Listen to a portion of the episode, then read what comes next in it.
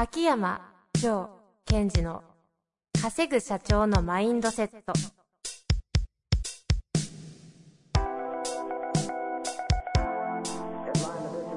なぜ一流の経営者たちはぶつかる壁を次々と越えられるのか。そこに隠されたマインドの正体。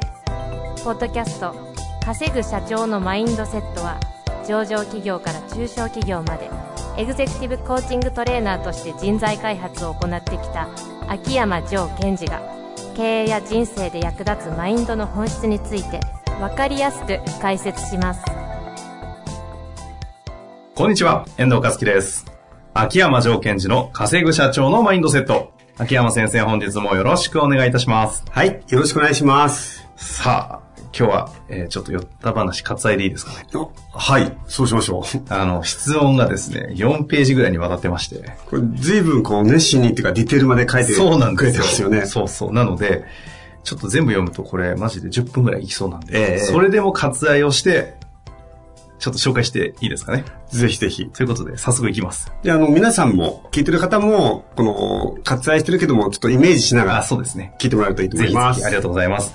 さあ行きましょう。えーけえー建建築資材販売施工の経営者、えー51歳の男性ですね、いただいております。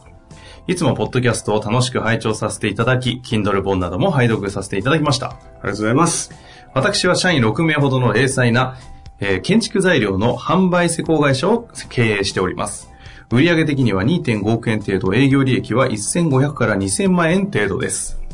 え早速質問があります。少し長くなりますがよろしくお願いいたします。個人創業の父の代から引き継ぎ10年ほど経ちます。現在51歳です。当社には大きく分けて営業担当2名と公務担当、現場作業員3人がおりますが、すべて私の代になって雇用しました。私は特に公務担当とうまく人間関係が作れません。どこか距離感があります。現在は3人いる公務部の社員のうちの30代の1人を一応公務部長としていますが、私の方で新しい安くて仕事ができる外注先を見つけてきたので、コンタクトしといてねと言っても、彼は現場作業や計算はできますが、知らない人と社交的に話すのが苦手なせいか、何かと理由をつけてコンタクトしません。そんな時、それでは公務部長としては困るから、それができないなら、公務部長を代わってもらうしかなくなるよ、と言ったとしても、部長がそれでいいなら別に、というような会話になってしまい、なんとも変な雰囲気となり、それが翌日以降もずっと引きずってしまうので、不満があっても私もはっきりとは言い出せずに、悶々としています。それではいけないと分かっていますが、やはり現実に辞められても困るというのもありますので、社員の機嫌をとっています。とにかく公務部の社員は自発的ではなく、やりたくないことは態度に出します。これは今まで何人か作業員を雇用してきましたが、最終的に例外なくみんな同じようになってしまいます。ですので、どこか私のやり方に問題があるのかなとも思っています。世の中では社員にできるだけ仕事を任せてあげることで自己成長していくというようなことが言われていますが、現実に私のところでは、えー仕事にあまり責任を持ちたくない、責任を持たされると損をするという考えの人しかおらず、自己成長モデルとは程遠い人たちばかりです。もちろん社長としては利益を出すことが命題なので、当社のような零細な会社では人材に文句を言っても仕方がないので、現在いる人を使って利益を上げるしかないので、マネジメント的にはとりあえず利益を出せるように頑張っていまして、自発的でない社員、この場合特に公務部の社員を使ってでも利益を出しているので、それはそれでいいという考え方もありますが、そうは言うものの社員と比較的同じ方向を向いているような雰囲気のいい会社を見るととても羨ましくなってしまいます。時々できることなら今の社員を全員解雇して全て一からリセットしたいという衝動に駆られる時があります。ですが現実にはそうもいきません。こういった問題についてどのように対応していけばよいのでしょうかまた、そういった社員を採用しない、採用の段階で気をつけるべきポイントなどがありますでしょうかえーよろしくお願いいたします。ということですね。うーん。大体イメージは来ましたね。はい。本当はちょっと倍ぐらいまた、えーいろいろディテールもいただいてるんですが。そうですよね。で、まず、ここで一つ確認しておきたいことは、はい。この方は、その、まあ、その経営というか収益を上げるという意味では、とてもこう優秀というか頑張ってるということ。その、えーおお父さんから継いで、えー10年。で、社員も自分で採用しつつ2.5億円程度、えー経常利益も出してるという点で、で、なおかつですよ、彼曰く、その、自発的じゃない彼曰くですよ、自発的でない社員の方を、まあ、えー、使いつつというか、社員の方と共に、その方をうまくマネジメントして利益を上げてるわけですよね。うんうんうんうん。そういった部分の能力が高いですよね。まあ少なくともね、営業利益2000万。まあその他サッピー店は利益、どのぐらいですかね ?1000 万、500万から1000万出てるんですかね？うん。で、まあ、それはそれで一つ見といて、その上でですよ。その上で、えっと、こういう方に持ってる課題っていうのはどこかっていうところがポイントになっていくと思います。うんうんうん。で、やっぱり課題は、お一番大きいところを見ていくと、破棄だと思うんですよ。おその、この方がいろいろ社員にいたとしても、こう、なかなか動いてくれないとか、あとは、えっ、と、じゃあ、このしょ部長っていう職を外さなくちゃいけないよっていうと、社長がそれでいいなら別にというふうに言われてしまう。はいはいはい。ということは、この点から見ると、その、相手に対していい感じで魅了できてるっていうところはなかなか見受けられないんですね。うんうんうん。で、多分、これは私の想像なんですけども、えっと、お話をするときとかの、なんだろうな、覇気というか雰囲気っていうものをもうちょっと強く出していってあげるといいかなと思うんですね。ほう、そこですか。うん。な気がしますね。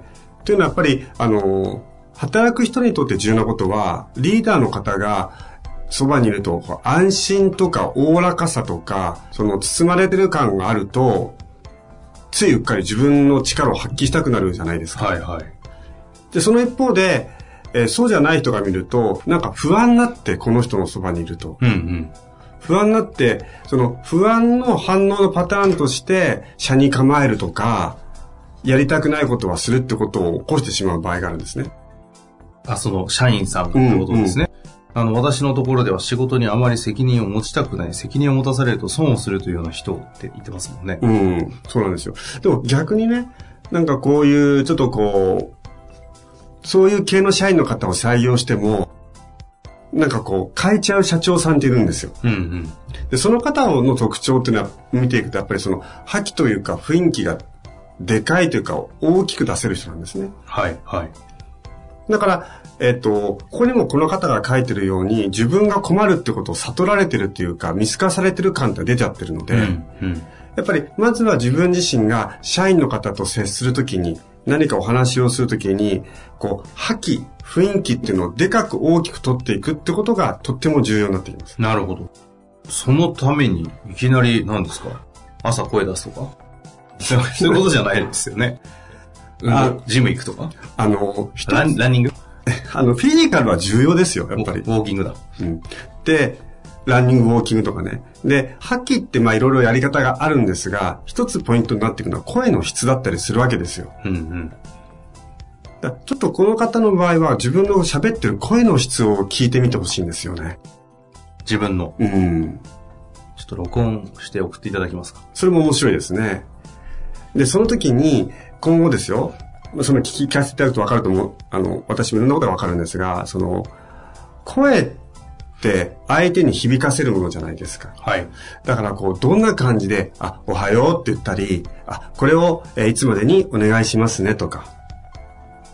そういう部分で、こう、相手を包み込むような声っていうのを意識的に出していくっていうのはやってもらいたいですね。これ、なんか、そういう、まあ、仮に、えっ、と、できてないかもしれないという想定の上で、うん。なんか、どういうアプローチしていくとそれできるんですか？いきなり、なんか、なん普段、なんかこう、会社に、ふそ、そ、そ、そ、そ、そ、そうん、うん。出社されてる社長がいきなり、おはようみたいな。え気持ち悪いみたいな。なあなあなあ変なセミナー行ったじゃねえかみたいな。いや、私はそれありだと思いますけどね。あ最初気持ち悪いって思われたとしても、ずっとやり続けたらデフォルトになる。うんうん。